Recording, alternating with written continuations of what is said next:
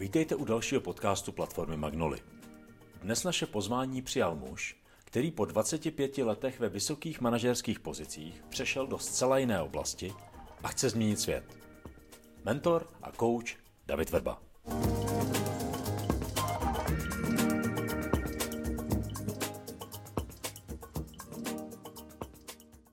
Ahoj Davide. Ahoj. Tak jsem moc rád, že jsi tady. A začneme trošičku netradičně. Čím jsi chtěl být, když jsi byl malý kluk? Jsem o tom onedá přemýšlel. Mm-hmm. A nikdy to nebylo povolání jako by úplně konkrétní. Vždycky mm-hmm. jsem věděl, že tam musí být cestování. Já jsem četl 100 plus jedničky, které ty si podle mě mm-hmm. taky pamatuješ. Mm-hmm. Nikdy jsem to neměl jako v logice prostě popelář, kosmonaut, uh, uklízečka, cokoliv takového. Trošku tam kdysi byl doktor, okay. ale uh, to spíš bylo tlačený jako kdyby rodinou, ale, mm-hmm. ale to mý vždycky bylo vázané na, na lítání, cestování, poznávání světa. Mm-hmm.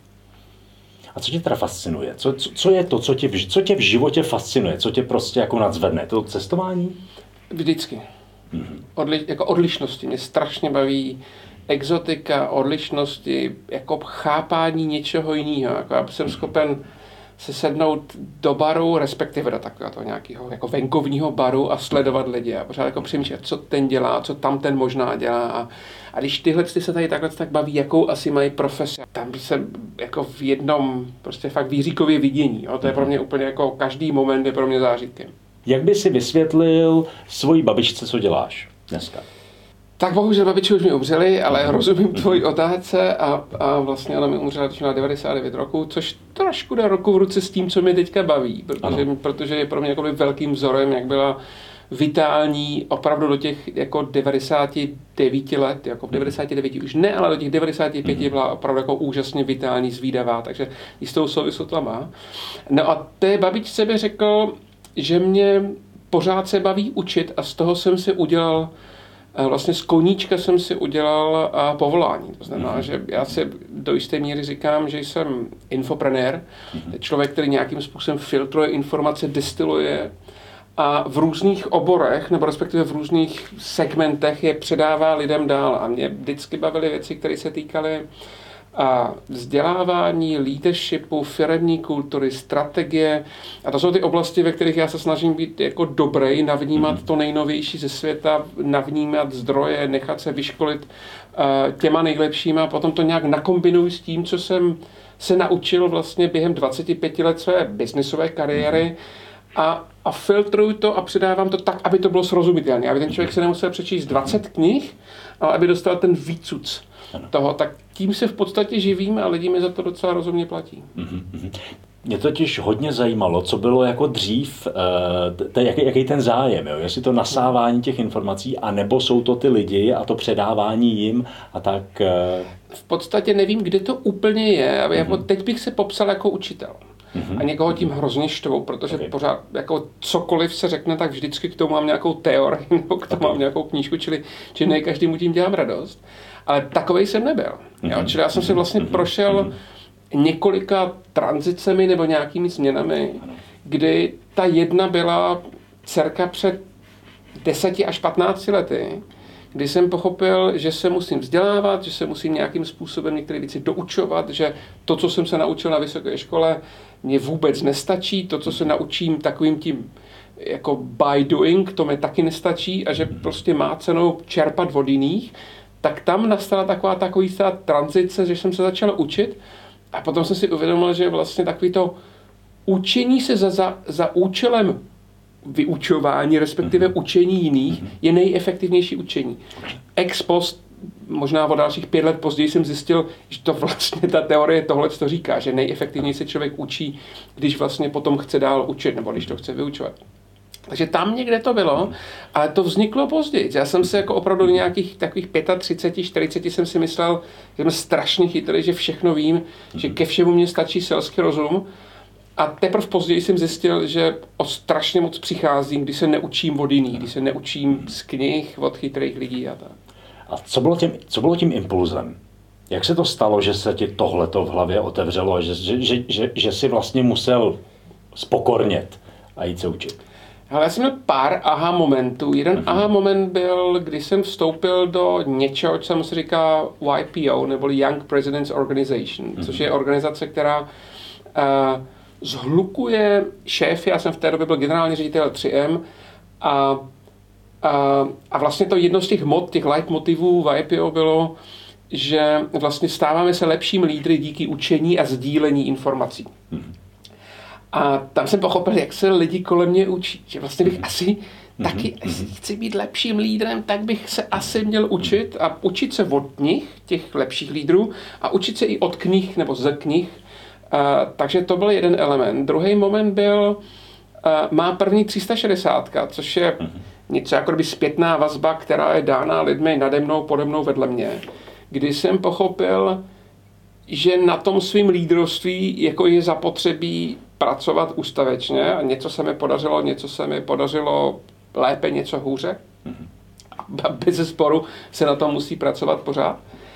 A tam jsem dostal facku. Tam jsem dostal facku, kdy na jedné straně vlastně to bylo, hele, David je velmi chytrý, inspirativní, kreativní, inovativní, je s ním sranda, ale sarkastický, někdy příliš rychlej, neposlouchá, nemá rád zpětnou vazbu. Jo, čili tam jsem jako pochopil, že je zapotřebí jako s tím něco dělat. A potom tam byl jeden jako úplný jako aha moment, uh, někdy se tam říká Satori moment, kdy uh, můj šéf byl opravdu jako fakt jako velmi špatný šéf, jako velmi, velmi, čili jako opravdu jako anti, jako anti-lídr, anti-šéf. A bohužel to tak je ve světě zařízený, že my se nejlíp učíme od těch, jako, od těch negativních. Jo? Prostě jako, mm-hmm naštve, jako říkáme si, neměli bychom tak moc mluvit, když vidíme někoho, kdo je strašně ukecený. Jo. Hmm. A tak úplně stejným způsobem to bylo s tady tímhle tím šéfem, kdy on byl tak otřesný, kdy já jsem si říkal, pokud jsem jenom z 10% tak špatný šéf, jak je on, hmm. tak bych možná měl přestat být šéfem, že bych mm. asi bych se na to měl jako vyprdnout. A to byl takový jako další moment, který mi říkal, hele, učit se, vzdělávat se, má to cenu, je úplně jedno, jestli jsem uh, šéf nebo, nebo mm, řadový manažer, tak to byl další takový aha moment. Mm-hmm. A, takže bolely ty momenty? Bolely strašně. Mm-hmm. Jo, jako bolely, opravdu jako byly to takové ty momenty, když, když jsem dostal tu zpětnou vazbu poprvé od těch lidí, mm-hmm. tak tam jako hlavou mě procházely takový ty, jako co si to dovolujete, co si to jako myslíte, co mi to jako... Mm-hmm jak si to můžete dovolit tady ke svýmu šéfovi být takhle upřímní? Jako teď už to zní, teď už to zní úplně až jako nenormálně, hmm. jo, ale prostě fakt to tak bylo. Jako, jo. A, a, co se to teda v tobě stalo, když jsi, když jsi tohleto se, tohleto, tohleto se slyšel? No štvalo mě to, prostě hmm. jako, jako to ego, jako to ego jako se bouřilo, prostě hmm. co se to může jako někdo tohle jako vůči tomu Davidovi, který tady pro vás dělá ty spoustu dobrých věcí, co si to jako někdo může dovolit tady mm-hmm. takhle jako vyjadřovat ano. svůj osobní názor. Takže... A když tohle jako, když proběhla tahle ta bouře, no. tak bylo co? Jako nes, tak, jak to se změnovými procesama bývá, tak tam bylo takové jako sklidnění, pochopení, že prostě jako fakt to jako musím nějakým způsobem akceptovat, že na to musím pracovat, že ty lidi do toho musím vtáhnout Potom jsem pochopil takový ty klíčový momenty, že opravdu jako to učení přece jenom bolí, to znamená, kdyby to nebolelo, tak by to vlastně nebylo učení. Takže vlastně tam jako nastával takový ten moment toho, jako to přijímání té změny. A už jsem viděl toho lepšího Davida tam jako vepředu. Tak a, a toho už jsem si jako tak nějak jako říkal, jako bude ten dobrý šéf, bude ten dobrý lídr, tak, a, tak tak asi to ono. Byl to klasický změnový proces. No, jako v podstatě byla to taková nějaká jako první má transformace. To jsem ještě vůbec nevěděl, že existuje nějaký transformační kvocient a že to má nějaký proces a že to má nějakou křivku a že to má nějaké začátky a konce. A, no a bylo to, jako bez sporu to bylo dobrý. Potom vlastně těch pět let, co jsem tady dělal, nebo šest let generální ředitele, že bylo na začátku toho procesu. Mm.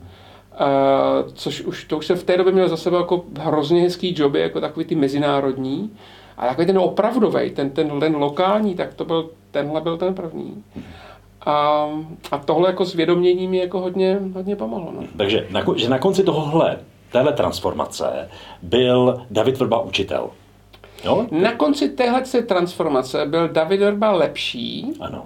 Jo, myslím si to a, a jako stále mi to ti lidi, kteří byli kolem mě, uh, mi to tvrdí a říkají, že to bylo v té době to nejlepší 3M Česko, který bylo a, uh, a vlastně vzpomínají na ten čas dobře. asi se se mnou baví ti, co se mnou rádi jsou, tak možná, možná jsou tací, kteří by tohle co neřekli, ale přesto si myslím, že tam k nějaké výrazné jako pozitivní změně došlo. Fakt si to myslím. Myslím, že i třeba v rodinném životě tam byla paralela mezi tím, jak jsem se zlepšoval jakožto šéf, jako, jako, jako třeba otec a manžel. Ale to mě spíš udělal tím lepším šéfem. Ten David Vrba učitel, mm-hmm. to je až ta další transformace, okay. to je až to, nebo tranzice. Na to nemáme moc slovíčka, mm-hmm. nechci používat mm-hmm. přechod, protože přechod napadá člověka spoustu různých věcí, mm-hmm. které nejsou úplně klasickou jako tranzici nebo transformací. Mm-hmm. To přišlo ještě později. To mm-hmm. přišlo ještě krapítek později. Mm-hmm. Já se na všechny tyhle ty věci ptám, proto abychom to dali do kontextu toho tvého příběhu. A taky by mě by zajímalo, kdy se objevilo to tvoje hlavní téma, ty Modern Elder jako na rovinu, Modern Elder je mi hlavní téma poslední rok, je to mi hlavní téma. Ano. A před takovýma dvouma, třema rokama to přibylo k mým tématům, když jsem si říkal, tohle mě zajímá. Kdy se tohle to tvoje velký téma, o kterém bychom se dneska měli zejména bavit, jako kdy se objevilo a jak se tam vlastně z toho všeho vylouplo? Ono má své kořeny.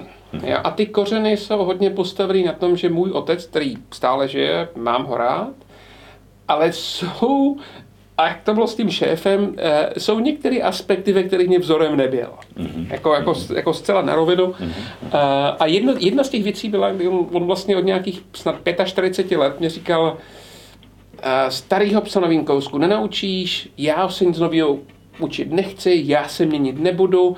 A byl takový ten koncept, teďka bychom tomu řekli, prostě fixed mindsetu, mm-hmm. a la Karol Dweck, nebo fixního mindsetu, kdy prostě on byl absolutně zabitý, prostě nepřečte si jeden návod použití, nepřečte si jednu knihu, mm-hmm. proč by dělal něco nového.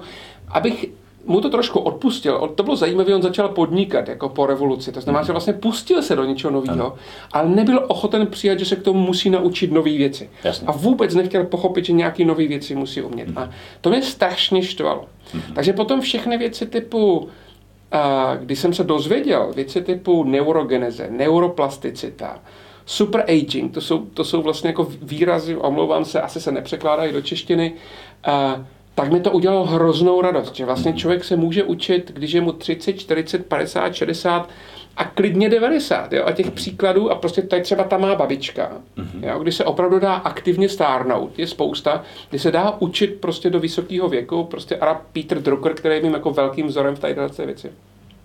Takže to byl takový ten nějaký jako základ. Mm-hmm. A ta druhá věc byla vlastně takový ten druhý ten kick, takový ten, protože většinou ty takzvaný midlife tranzice, oni vznikají buď interním nebo externím mm-hmm. nakopnutím. Ano. Jo, jako doslova mm-hmm. v angličtině to je kick. Jo. Mm-hmm.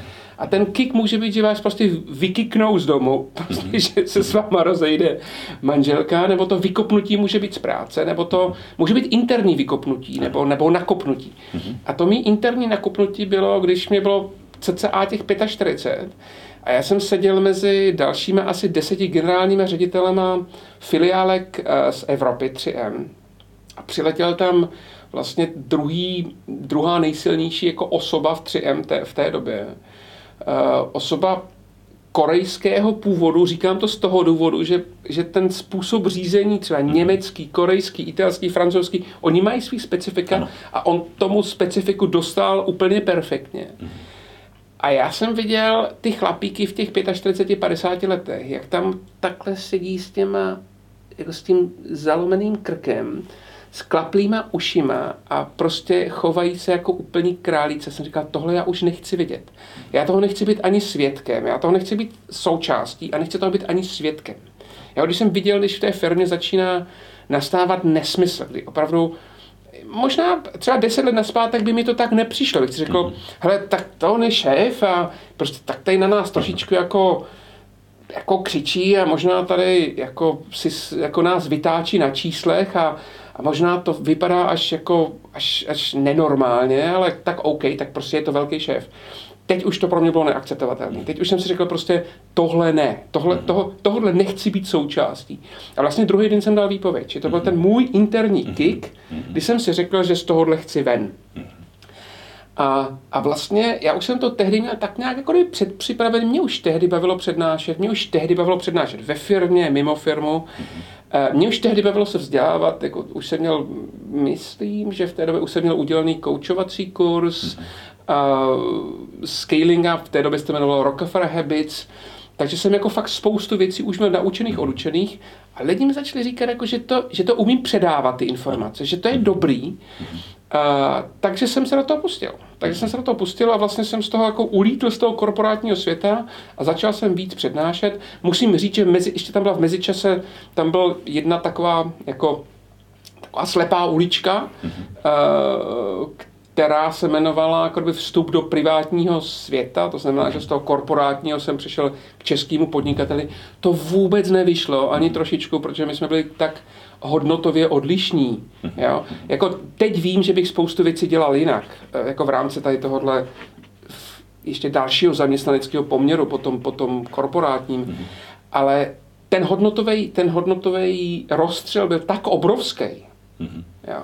Že to prostě nešlo, že, by to, že bych já, by, buď bych umřel, nebo on by spáchal sebevraždu, nebo to bylo tak odlišný, že to mhm. vlastně jako by nešlo. Teď, teď, to ví, teď vím, co znamená hodnotová entropie, teď to mhm. znám, protože mě baví firmní kultura a všechno, co se týče firmní kultury, tak teď vím, co to znamená, teď to znám i z toho teoretického pohledu, předtím jsem si to jako prožil a viděl jsem, jak to bolí, když ty hodnoty z nad, nadřízeného a, a, a ty tvoje jsou, jsou jiný, jak to strašně bolí, jak to strašně skřípe. No.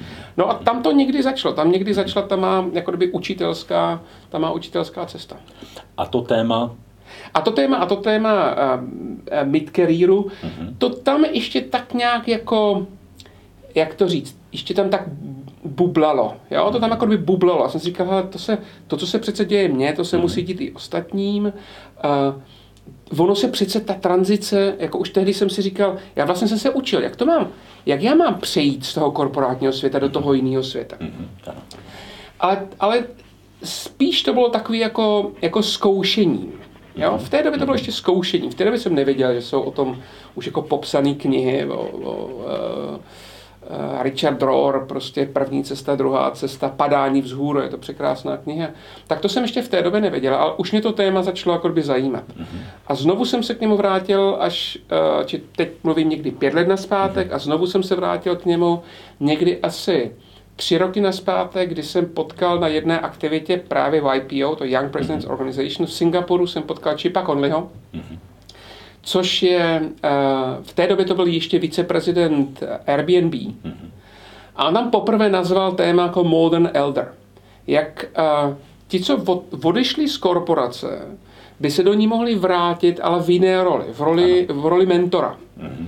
V roli mentora, který pomáhá mladým lídrům, aby nedělali takový boty, jaký, jaký dělal ten mentor předtím. Aby vlastně ten proces toho zrání, mm-hmm. protože jako nazývejme tomu zrání, nebo někdy se stávají jako lidi moudřejší, tak aby byl rychlejší, vědomější a řízenější. Mm-hmm. A to téma se mi začalo strašně líbit. A teď jsem zjistil, že má spoustu různých jako odnožek, které se týkají předsudků, ageismu, které se týkají uh, životního stylu, které se týkají uh, energy managementu, které se týkají aktivního stárnutí, sociální zodpovědnosti, tam je obrovská spousta jako odnožek. A teď mě to téma začalo prostě moc bavit, no. takže jsem si o něm začal číst. A, ale zase to trošku, jako kdyby s covidem ustrnulo. My jsme dokonce s kamarádem jsme připravili tak něco, čemu jsme tehdy jsme to nazvali Recharge Spaces a chtěli jsme vlastně midlifery, to znamená, že lidi v tady tomhle středním věku vozit do různých končin světa a tam je provázet takovým jakoby transformačním uh, vzdělávacím programem. A to se nestalo. To se, to se nestalo díky covidu. To se nestalo díky covidu a trošku to tak by začalo spát. A někdy na začátku minulého roku se mi dostala do rukou nová kniha Čepa Conleyho, která se jmenuje uh, Wisdom at Work, to znamená, že moudro v práci. Teďka ještě si představ, že na obálce té knihy je jeden ze z reprezentantů stojíků, prostě jeho bysta, který stojí na obrovské hromadě poustitů. Mm-hmm. Ti poustit 3M, já mm-hmm. bez poustitu nepřežiju, tady jsem skoro nervózní, že nemám na stole poustity. Stojkové mě fascinují posledních pět let, prostě to je jedna z věcí, která mě obrovským způsobem zaujala, prostě jako, jako učení stojků. A třetí věc, že se to ještě jmenovalo Wisdom at Work, protože já jsem poslední tři roky začal používat takovou zkratku jako SciVi, Science and Wisdom. Jo, to znamená, že používat jako vědecké poznatky, ale takový to moudro, který tady už bylo dlouho. Takže to prostě pro mě bylo jako úplně jako pecka, jako kdyby to přišlo od někud z vrchu. A ta kniha jsem si uvědomil vlastně o tom, co já teďka dělám a co bych chtěl dělat. A už se to začalo jenom prohlubovat. Čili jsem si nakoupil všechny možné a nemožné knihy, které se týkají středního věku. Prošel jsem si a nakontaktoval když řeknu všechno možné, určitě toho je víc, ale bez sporu to nejlepší, co ve světě je z pohledu různých jako transformačních projektů, právě zaměřených na střední věk. A no, a začal jsem si vytvářet jako další takový to mý know-how, který, který vždycky přichází, tak jednou za dva roky přijde potřeba si doplnit to know-how něčím, něčím novým a tohle je ono. Takže vlastně ten příběh, jsem o to radši, že jsme ten příběh prošli, protože ono to je vlastně poměrně jako přirozené, že jsi, že jsi k tomu takhle vlastně došel, že, že to dává smysl. A teďka, co by mě u toho zajímalo, no. to je, to je, tohle je tvůj příběh.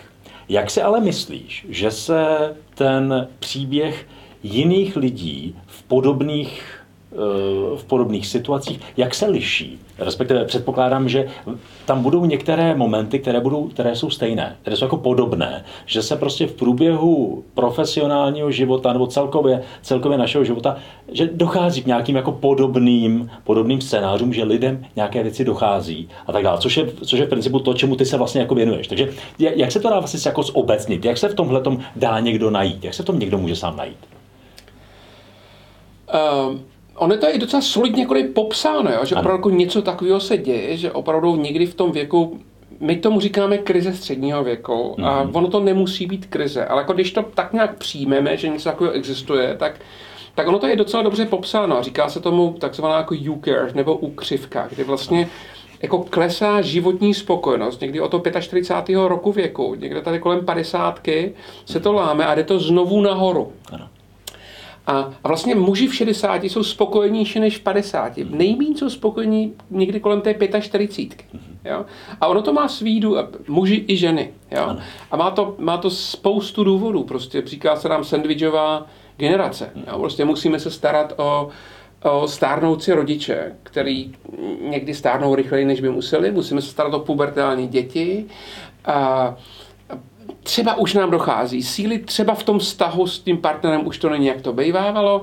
Jako už si třeba nám vadí, že máme vlasu méně, než jsme měli a, a, tak, a tak, nějak, tak nějak je to všechno jako jiný. Mhm. Jo? A to je to účko a, a třeba v práci už nás to nebaví. Jo? To, co třeba jsme si říkali, jako děláme pro peníze, už si říkáme, fakt to musím dělat.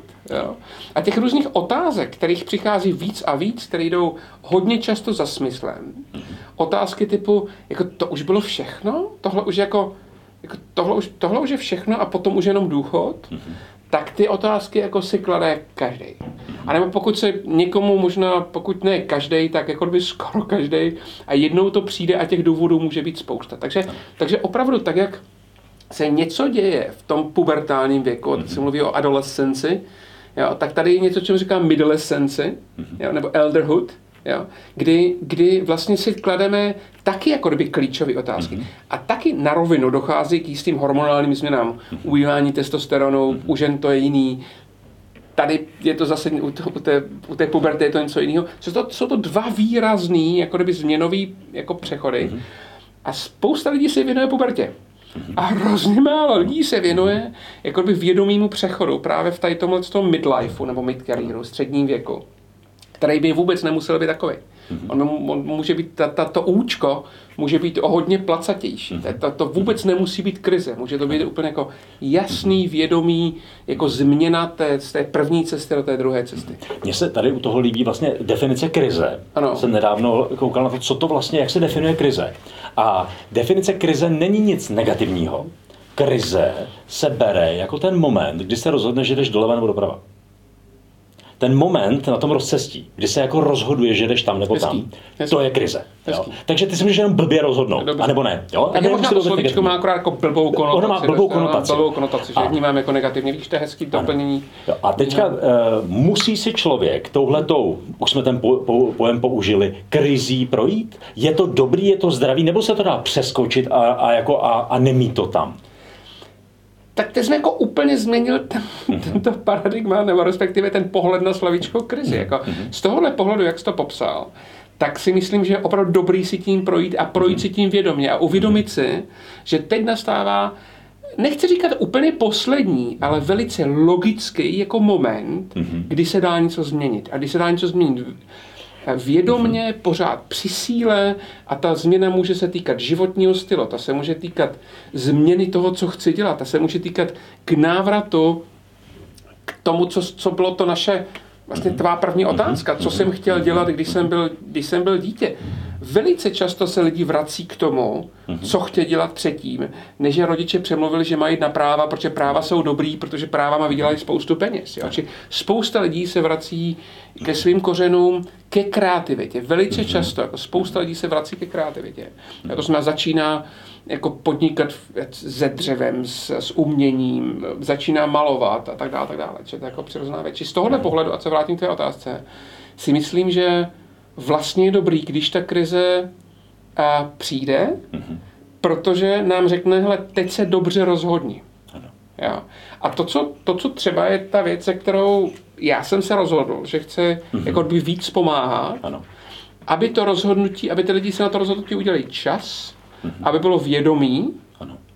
a aby opravdu bylo na základě nějakých, řekněme, fakt a dat. Jo? Aby to nebylo, hele, tak jenom si vyzkouším tohle. Jako, aby, aby opravdu zapřemýšleli o tom, co je ta věc, která je bude naplňovat vohodně víc třeba dalších 15 let. Mm. Jo? A já si myslím, že třeba v tom mým případě to bude 15 let. Já si myslím, že třeba že po těch 15 letech to bude muset být ještě něco jiného. Ano, ano. Jo, že, že teď, teď si vytvářím svoji budoucnost pro dalších 15 let. Vy jsi říkal prostě, že bychom se měli naučit uh, žít. Ano. Měli bychom se naučit žít dlouho. Ano. A, a takhle. A měli bychom se naučit žít dlouho, to je přesně ono. Proč? Proč bychom se měli naučit žít dlouho? Protože budeme žít dlouho, budeme žít déle. Jako ty, ty, ty čísla jsou jako neúprostný, my jakožto generace stárneme, nebo respektive jako populace stárneme, Evropa stárne uh, nejvíc. Uh, prostě budeme žít déle. A děláme, co děláme, ten nezastavitelný trend, je, žijeme zdravěji, jíme zdravěji, uh, zdravotnictví je dokonalejší, to znamená, my tady budeme vohodně díle. Čili mhm. pokud já mám teďka 50 roků, pracoval jsem 25 let, ještě 25 let budu pracovat. Mm-hmm. Ja. To znamená, že já jsem jenom v půlce. Já jsem jenom v půlce produktivního věku. A, a teď vezmu to z toho společenského pohledu. Z toho mm-hmm. společenského pohledu my se na to buď můžeme dívat jako jako a teď přijde vlna marazmu a prostě ta naše společnost bude senilní a budou tady pobíhat jenom důchodci. Mm-hmm. A nebo se na to podíváme proaktivně a řekneme si, mějme tady aktivní důchodce, mějme tady chytrý důchodce, mějme tady důchodce, kteří budou přispívat společnosti. A omlouvám se to slovíčko důchod, protože já, já bych na rovinu si myslím, že jako důchod je přežitý koncept a myslím, že důchod do budoucna nebude. Proto je krásné, že Japonci ani vlastně to slovíčko nemají. Čili nechci říkat důchodci, budeme říkat modern elder, je to to slovíčko, který mě baví. Ano. A oni můžou být o hodně líbí využití. Právě jakožto mentoři, jakožto sociální pracovníci, jakožto cokoliv. Ano. Jo, můžou být o hodně přínosnější pro tu ekonomiku. Dokonce si myslím, že která společnost a země se vypořádá s tímto jevem jako příležitostí a zvládne to nejlíp, bude ekonomicky nejúspěšnější. Mm-hmm. A dokonce jsou i nějaké výpočty, co to může znamenat pro GDP, pokud bude vlastně ta, ta věková skupina 55 mm-hmm. nebo 45, 60 plus, bude aktivnější, co to znamená pro tu ekonomiku. Mm-hmm. Takže když to teďka vezmu, to, co ano. říkáš, ekonomicky se to vyplatí. Ekonomicky se to brutálně vyplatí. Lidsky je to potřebný. Je to absolutně potřebný prostě pro, pro smysluplné žití druhé poloviny života. Prostě o tom mm-hmm. ani potom. Je to něco nového? Peter Drucker o tom psal, dokonce ty první, první knížky na téma uh, krize středního věku jsou někdy jako ze začátku, začátku minulého století. Mm-hmm. Jako úplně nová věc to jako by není. Ale v tom velkém měřítku Mm-hmm. Nakombinovaný s tím, že opravdu jako žijeme o hodně díl, o hodně víc nás žije o hodně díl. Mm-hmm. Jo. A jako v tomto, v tomto kontextu je to opravdu jako kdyby hodně nový. A je to něco, s čím se bude muset poprat společnost. A teďka buď, buď to vezme jako příležitost, anebo to vezme jako, jako průšvih. S tím se bude muset poprat víc a víc lidí, protože paradoxně, my nestárneme od 60, my stárneme furt, jo, my stárneme od 20. To znamená, že každý, my, jako mezi 20 a 30 to tělo nám to odpustí a ta hlava. Mm-hmm. Mezi 30 a 40 už míň, mezi 40 a 50 už vůbec ne. Mm-hmm. Jo? Ale to, jak my žijeme mezi 40 a 50, obrovským způsobem ovlivňuje, mm-hmm. jak kvalitně budeme žít mezi 70 a 80. Mm-hmm. Čili my se to musíme naučit už o hodně dřív. Mm-hmm. Jo? A, a potom to může fungovat. Já si myslím, že to je společenský velký téma. Dokonce myslím, že by to mělo být vnímané jako absolutně klíčový zdravotnický, mm-hmm. jako by zdravotnická mm-hmm. priorita. Mm-hmm. Já jako obyčejný smrtelník, pokud dělám ty věci správně a je pro mě svět důležitý, tak je jistá šance, že v určitý moment dojedu na nějaký moment, kdy řeknu, hele, ale já asi už to nechci.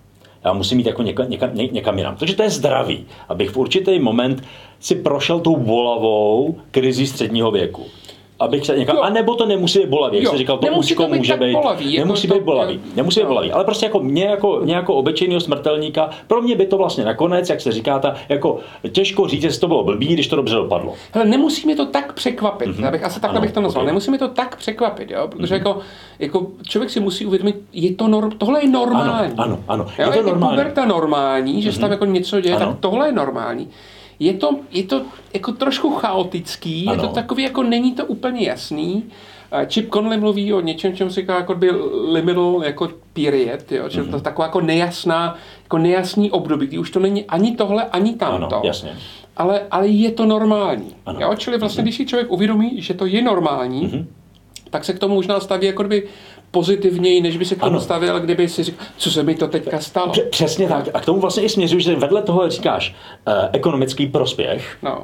Takže, jako to, takže nejenom, že pro mě, jako je, je to věc, jako mi vypadají první zuby, tak s velkou pravděpodobností jednoho dne se mi stane tohle, jo? že to prostě přesně, tady dojedu. A navíc ekonomika je tam OK. Takže švenk a máme dneska rok 2060. Jo? Okay. A je úplně normální, že se tohle to prostě jako děje. Jo? Potom najednou člověk, který jako něco, nějak tím udělá nějaké školy a projde nějakou kariéru, má tu první kariéru hotovou a už můžu očekávat, že přijde druhý, protože se to říká, protože, protože David se tomu věnuje dlouhá léta a říká, že mezi 40. a 50. něco praskne a já si řeknu a dost a já půjdu někam jinam. A já pojedu druhou kariéru která může být úplně jiná. A může to být vlastně úplně přirozený. Mm. A potom já můžu dojít k dalším kariérám, nebo prostě jako takhle, takhle to jde, že prostě jako ten svět nic není, nic není jako navždy.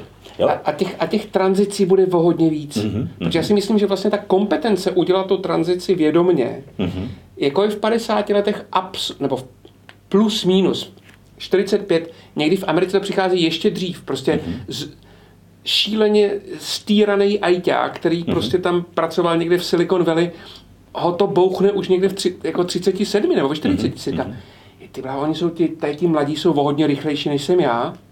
Co já teďka budu dělat? Já vlastně umím jenom programovat. Jo? Čili ta, o, jím už to přijde dřív, mm-hmm. jo? ale normálně to je prostě záležitost 45, 55. Tam je to bezpodmínečně nutný. Mm-hmm. A tím, jak je ten svět jako je rychlejší, technologie jsou rychlejší, my se budeme muset mm-hmm. učit mm-hmm. dělat ty tranzice ano. jako ano. častěji. Ano. Jo? Mm-hmm. A, a to znamená, že já, já to dokonce vnímám jako kdyby klíčovou kompetenci. A tam mm-hmm. jako něco, co v tom jako kurikulu, který, který se, jsem vytvořil na základě vlastně těch, těch, který jsem viděl po celém světě a, a, a většiny jsem se jako kdyby účastnil, tak tam je něco, čemu se říká um, Zygmunt Curve, ne, jestli jsi to někdy mm-hmm. slyšel, to je v podstatě jako křivka, která vlastně ta naše kariéra vypadá takto, jdu nahoru a potom, když ten neřízený, takhle spadám dolů. Mm-hmm. Jo? A někdy v korporacích to může být tak, že to jdu takhle rovnou dolů, protože mě vyhodí a vůbec mi nedají žádnou nějakou informaci. No, už máš 55, 50, tak jako fakt, co se dá dělat. A to jsou takový ti, co potom odchází na golf a, a potom je klepne pepka do dvou let. Ale čili já než dojdu na ten vrchol, tak bych tady měl zjistit, že tady nějaký bod A, já se naučím něco nového, co potom překoná tu moji kompetenci, než, než spadnu dolů v té původní kariéře. A to je vlastně jako kdyby nakreslená transformace nebo tranzice. No. Já jsem teďka četl nějaký eh, článek, jako velmi jako to bylo vlastně jako úsměvný, o tom, že eh, ten režisér troška se rozhodl, že půjde do důchodu. A u toho jsem četl, že bratři Koenové už nejsou bratři Koenové, respektive nejsou aktivní, protože jeden řekl, že už toho má dost. A vlastně jako, když jsem na to koukal, tak spousta těch lidí, kteří jsou třeba kolem toho, dejme tomu toho, teďka ten věk možná tam není důležitý, hmm. možná jenom spíš jako, jako, jako nějaký parametr, že kolem té sedmdesátky, co končí takhle ti, anebo vytváří ještě třeba nějaká díla, ty, tyhle, ty reži, tyhle ty režiséři nebo prostě jako umělci, tak ono už to většinou za nic nestojí.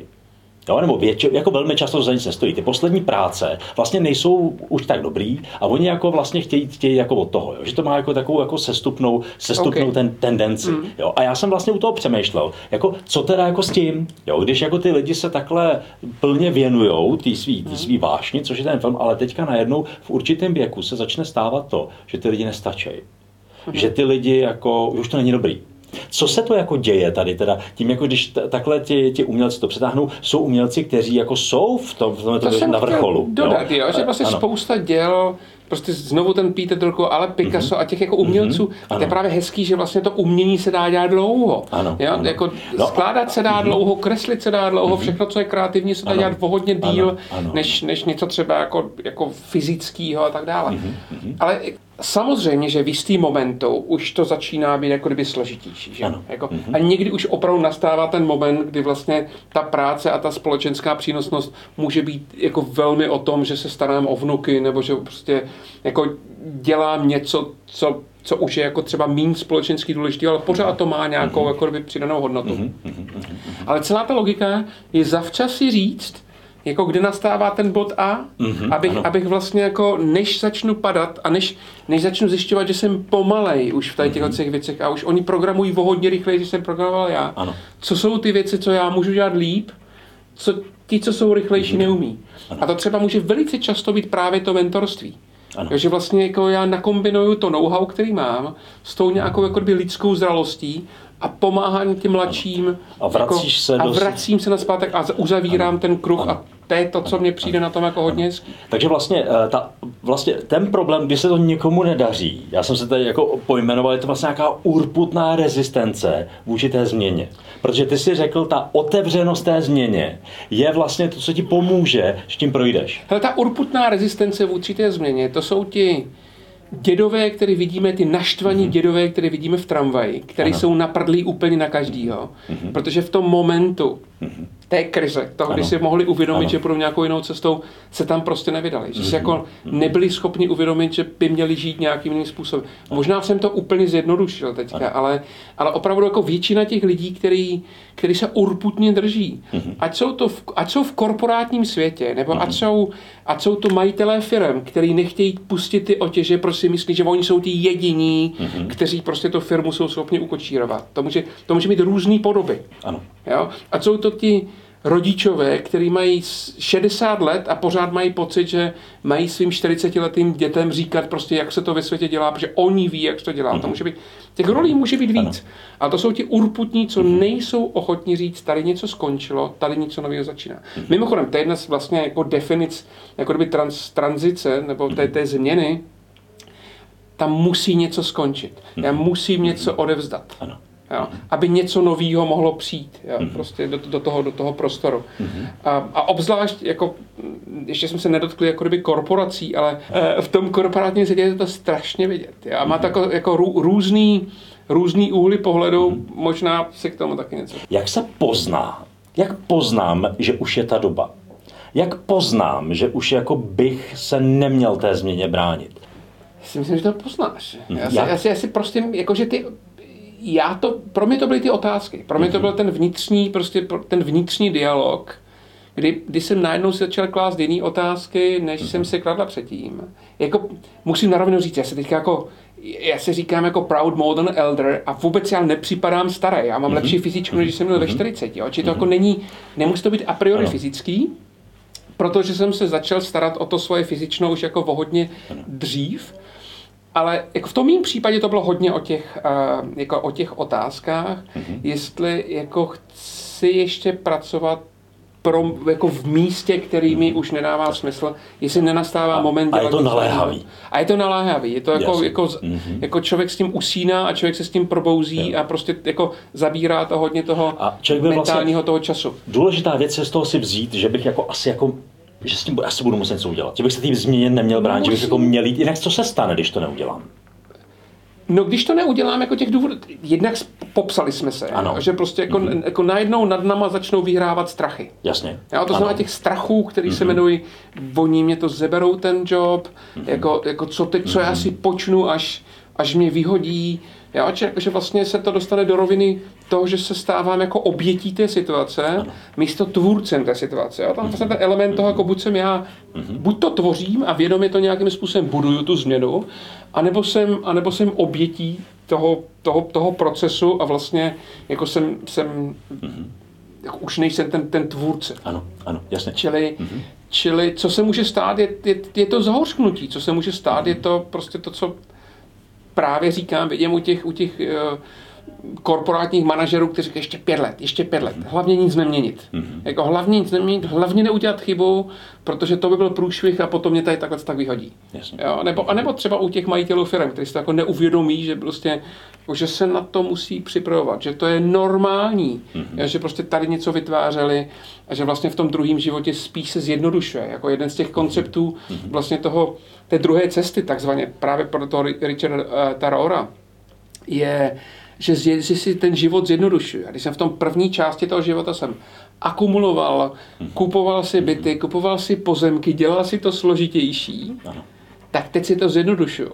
Mhm. Jo, teď se spíš snažím si to jako udělat jednodušší. Ten mm-hmm. hezký den je jednoduchý den. Mm-hmm. Jo, kdy jsem s pár příjemnými lidma, dělám příjemnou věc.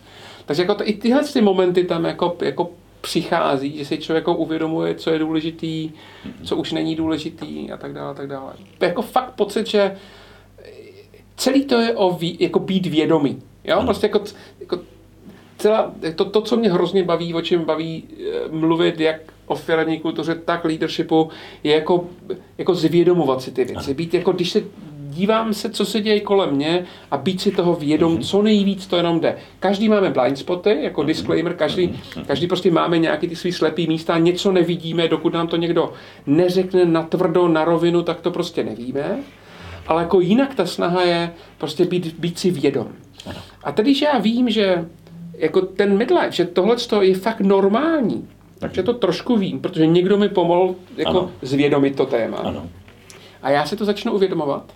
A teďka dokonce já můžu někam zajít nebo s někým se pobavit o tom, jak si vlastně jako může mě někdo pomoct, nějaký jako průvodce, který mě jako bezpečněji provede tím, jako tím přechodem z té první cesty ano. do té druhé cesty, mm tak by to jako by mělo být možné. To znamená, že částečně to je. Já si to zvědomím. Mm-hmm. A druhá věc je ideální, pokud existuje jako něco, co mi v tom pomůže. Ano. Jo? A to něco může být prostě jako by jako coach, který se tady to, co specializuje, nebo třeba i nějaký ten program, to je to, co jako vymýšlíme nebo dáváme dokupy, tak, tak to jsou ty věci, které nám v tomhle to mohly pomoct. A zase mělo by to být normální, nemělo to by to být viděný, jakože já, musí, já jedu, jakože jsem selhal. Jasně, jo? To by ano, naopak by, třeba já si myslím, že firmy by to měly chtít ano. po svých 45 aby si ano. řekli, hele, já si buď nějakým způsobem trošku přerámuju ten job, co já tady dělám v té firmě, a nebo třeba se sám rozhodnu, že odejdu. Mm-hmm. Ale nejhorší varianta je, že já se trápím a ta firma se trápí, protože jsem drahý, aby mě vyhodili. Jasně. Jo, to je úplně vlastně to nejhorší ano. řešení ve výsledku. Ano, já jsem k tomuhle právě teďka eh, chtěl i přeskočit, protože jedna věc je to vědomí, to moje, to zvědomění, což je poměrně intimní a osobní věc. Možná, a teďka já jsem do toho chtěl házet okolí. Jo, že jedna věc je moje nejbližší okolí, mm. které by to možná také si mělo uvědomovat a taky by se mělo. Já se možná ví, že je někde nějaká krize, krize eh, středního věku, se která jako on teďka blbne, on si koupí motorku a dá pokoj. A e, to je věc, která tam je, ale potom je tam právě i ta práce, je tam i ta společnost, je tam i to, je tam i to vzdělávání. Jsou prostě tři etapy v životě. Jo, nebo tak to je, tak je to bráno. Byla škola, práce a důchod. Jo? A já si, já si říkal, a to je prostě jako blbost, tak to není. Vzděláváme se celý život. První etapa jdu do školy, udělám si vysokou. druhá udělám si PhD, nebo si udělám MBA nebo DBA, nebo něco takového, jako v, to, v tu, tuhle tu dobu. A pak jdu, pak jdu do školy třetího věku, když už jsem jako v tom důchodu. Jenže teďka tady s, tou, tady, s, tady s tím přístupem a tady s tím pohledem, kterým ty říkáš, ona by měla být jako nová vysoká škola, někde mezi 40. a 50. Eh, rokem. A nebo to nemusí být vysoká škola, ale možnost, abych jako se někam posunul, protože naštěstí jsou nějaký Davidové verbové, který mi jako pomůžou se vyznat, zvědomit si ty věci, kam bych měl jít. No ale já bych se potom možná taky chtěl ještě nějakým způsobem vzdělat a ten svět to umožňuje? Uh, já myslím, že ano. Jo, já si t- takhle, jako určitě bych to nestavil na vysokých školách a, okay. a minimálně, pokud, se, pokud si to neuvědomí vysoké školy, tak se, tak se stávají z minulého století. Jako z minulého století. jako svýho času uh, Clayton Christensen, který, který bohužel umřel, si před dvouma rokama říkal, uh, jakože v podstatě jako vysoké školy jsou obsolete model, že možná přežije prostě 10 škol Ivy League, eh, který mají výzkumný oddělení a tak dále, ale že vlastně celý americký vysoký školství je prostě jako připravený mm-hmm. jako ke zhoubě, vlastně ano. k disrup, mm-hmm. totální disrupci. Mm-hmm. Nemyslím si, že u nás to je jinak, akorát si myslím, že v Evropě to možná bude delší dobu trvat, protože školy jsou státní, tak se budou toho mhm. držet uh, jako, jako urputněji, ale pokud nedojde k nějaké výrazné transformaci systému školství, který je opravdu starý, starý, starý, mm-hmm. jako fakt stačí se podívat, jak vypadá, jak vypadá aula před 200 rokama, jak vypadá aula teďka, tak, uh, nebo, nebo třída, tak uh, ty školy jako by zaniknou. Takže já bych to úplně nestavěl na, mm-hmm. na, na, na vysokých školách, Jasně. nebo na, na současně vypadajícím školským mm-hmm. systému, ale, ale opravdu já, já mám pocit, jakožto, jakožto klasický padesátník, že se můžu učit všude a pořád a že mhm. opravdu těch, těch kvalitních zdrojů vzdělávání je obrovská spousta. Či já nemám pocit, že mm-hmm. ta možnost už není. Já si myslím, že ono už převelice je, Akorát my musíme znovu ty lidi naučit učit. Mm-hmm. To znamená, že jako oni se musí naučit, jako kdyby učit se znovu, musí vnímat, že, že vlastně jako potkávám se často s lidmi, kteří se jich zeptá, že kolik platíte za děcka jako za školu. No ale za tohle a teďka jako kroužky a ty bláho, my za to vypálíme peněz. A kolik dáváš za svý vzdělávání? Jo, a ten člověk má třeba 40 let. Ty bláho, nic. Jako nula. Jo? Takže, takže jako my si musíme uvědomit, že vlastně musíme za svý vzdělávání dávat nějaký peníze, že tomu, když nic, když ne peníze, musíme investovat čas. A z tohohle pohledu si myslím, že těch zdrojů už je jako kdyby dostatek. Takže, takže to si nemyslím, že, že by byl úplně jako by největší, jako by největší ořech. Je to čára na zemi která se musí překročit. Není to je problém, to, ale je to, je to, dobře, je to dobře, uvědomění dobře, rozumím, rozumím té okay. metafoře. Je to čára na zemi, je to o tom uvědomění si, mm-hmm. že pokud chci zůstat relevantní, a mm-hmm. to slovíčko relevantní je extrémně důležitý, mm-hmm. tak opravdu musím investovat čas a někdy mm-hmm. peníze v podstatě každý den nebo každý měsíc prostě rozhozenou dnů. Jinak vlastně na druhou stranu, ty jsi tady mluvil o té, té otevřenosti změně. E, teďka zajímavá věc, teďka jsem v nějakých datech, jsme se vrtali. E, říká se, že co dřív trvalo 20 let, přednedávnem, respektive to se neříká, říká se teď trvá pět let. Já jsem se po těchto těch, na tyhle ty věci chtěl podívat, jak dlouho to dneska trvá. Jo. A třeba nějaká čísla už ukazují, že ten svět se tak nesmírně rychle točí, že třeba ve světě softwaru a IT už svět neplatí za 12 až 18 měsíců.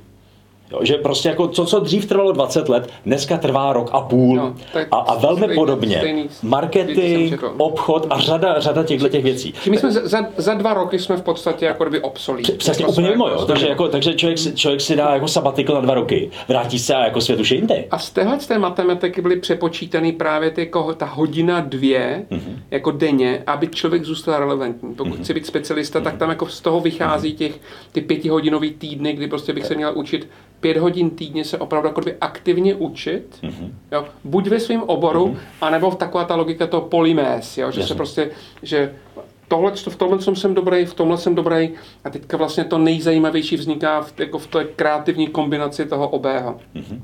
Ale, ale to vychází z téhle matematiky, kterou jsem právě řekl. Takže vlastně v principu to, aby člověk byl schopen být otevřený té změně, už dneska nejde, že si jednou za pět let udělám inventuru, co v současné době frčí a co nefrčí. Ale já to musím prostě být otevřený pořád. No. A potom může jednoho dne přijít to, že jako mě vlastně nepřekvapí, že to puzení je natolik silný, že já prostě půjdu do něčeho jiného a to vzdělávání vlastně z toho nemusí vypadnout. Já si dokonce myslím, že jako to učení je, jako pokud se neučím, tak, jak jsem dřív říkal, když nekradu, okrádám ano. rodinu, pokud se neučím, okrádám rodinu. Jako pokud se neučím, okrádám firmu, pro kterou pracuji. No, že, že opravdu jako fakt to učení, prostě žijem v době palice a pokud, pokud ji nepoužíváme, jako vědomě chytře, jasně, ona musí odpočívat ta hlava, a tak opravdu ubližujeme sebe, snižujeme svoji relevantnost a snižujeme relevantnost té firmy. Já si myslím, že jako mhm. klíčová, klíčová kompetenční výhoda firm je, že jsem schopen se učit rychleji, než ta firma vedle mě. Ano. Jo? A, jako, a, a, že jsem schopen se jako jako hromadně, ne, že jenom jeden člověk se učí, prostě nějaký osvícený jasně, šéf jasně. Eh, výzkumného oddělení nebo šéf, ale že ta firma se jako společně, společně učí rychleji, než, než, eh, ne, než ta firma vedle. Eh, když odskočíme od toho učení, ale zůstaneme v té firmě, ano.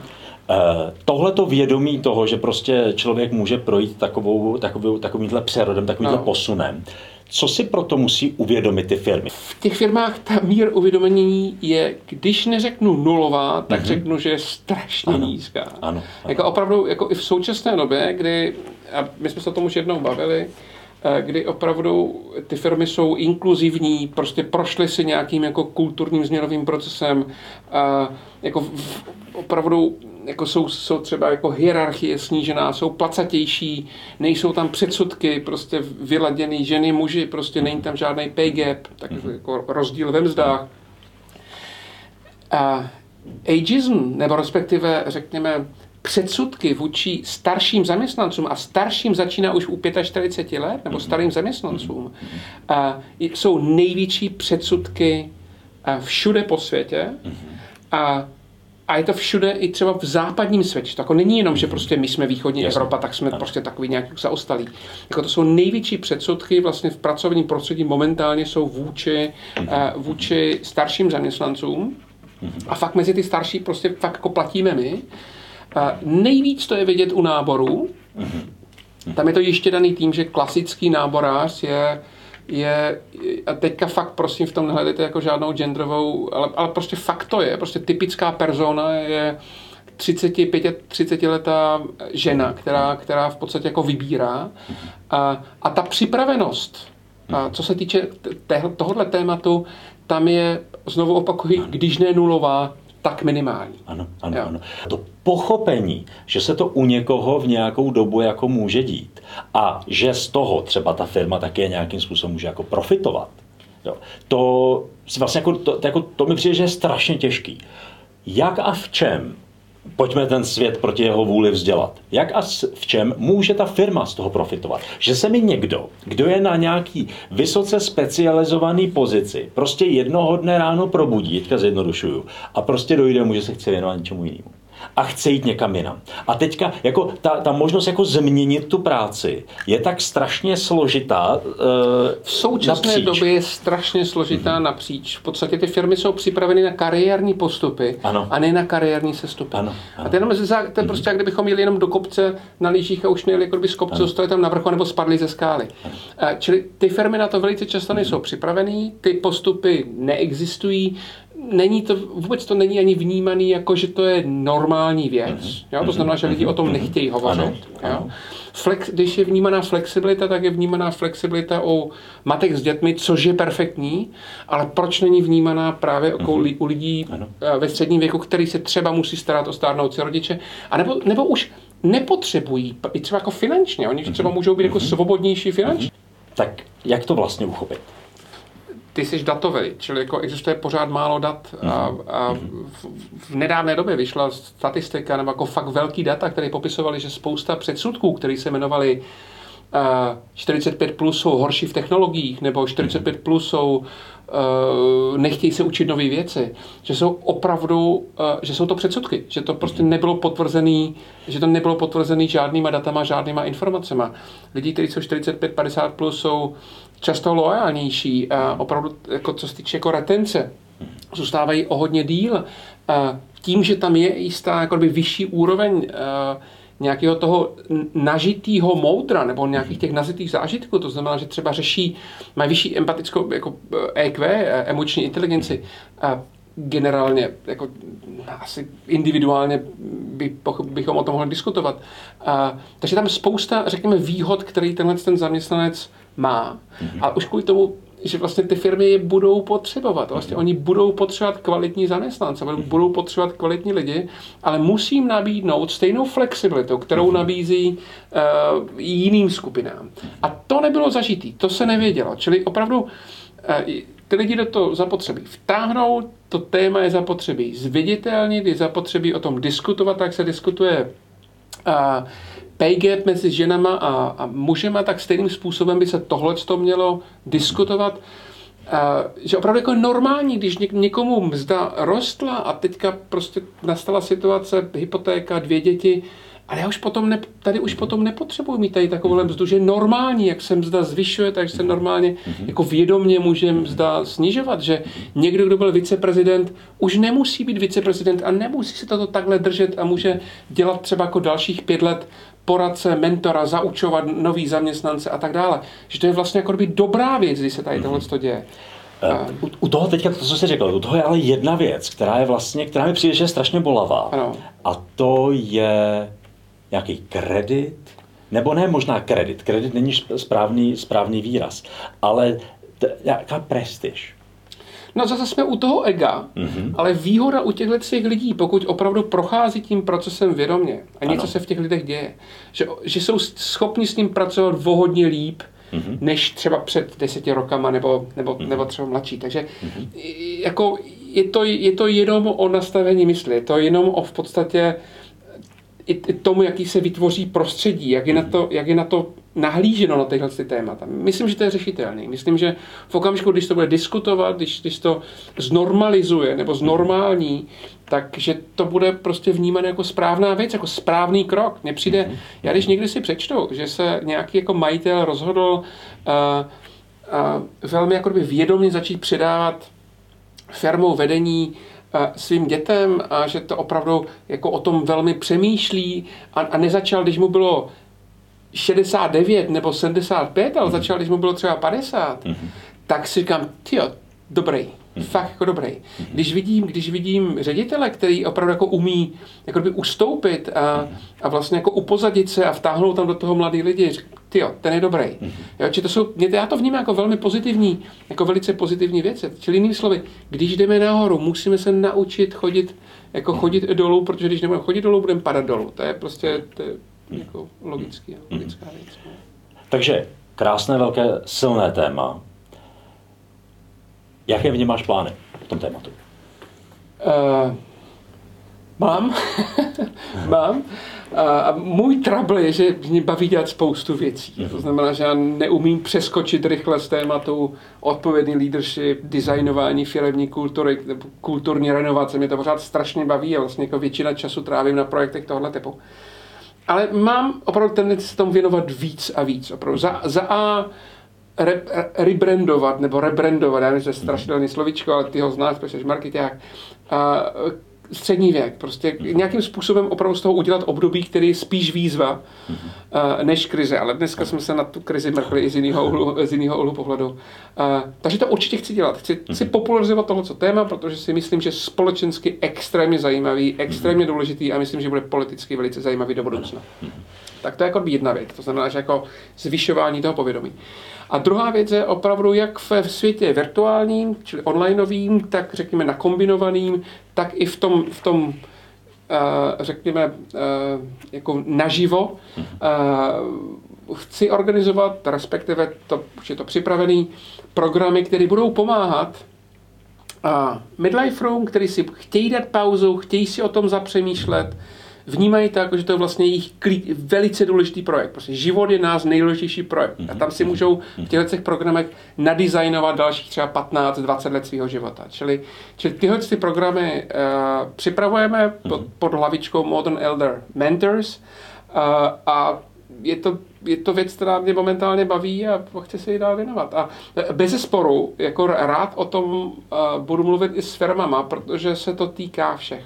Mm-hmm. Jako opravdu všech firm. A, týká, a velice často se to týká těch vedení těch firm. Ano, ano, to se týká ano. každého toho pána a paní, který tam sedí v tom ano. bordu. Se jich to týká společně jako toho týmu a jednoho jednoho vedle druhého se jich to týká taky. To, to, to se mi právě na tom hrozně líbí. Jednoho dne no. se to dotkne každého. A Velmi pravděpodobně. To je pravda, pravda, pravda mm-hmm, mm-hmm. Skvěle, skvěle, skvěle. Já myslím, že to máme. Dobrý. Skvělý, děkuju. moc děkuju.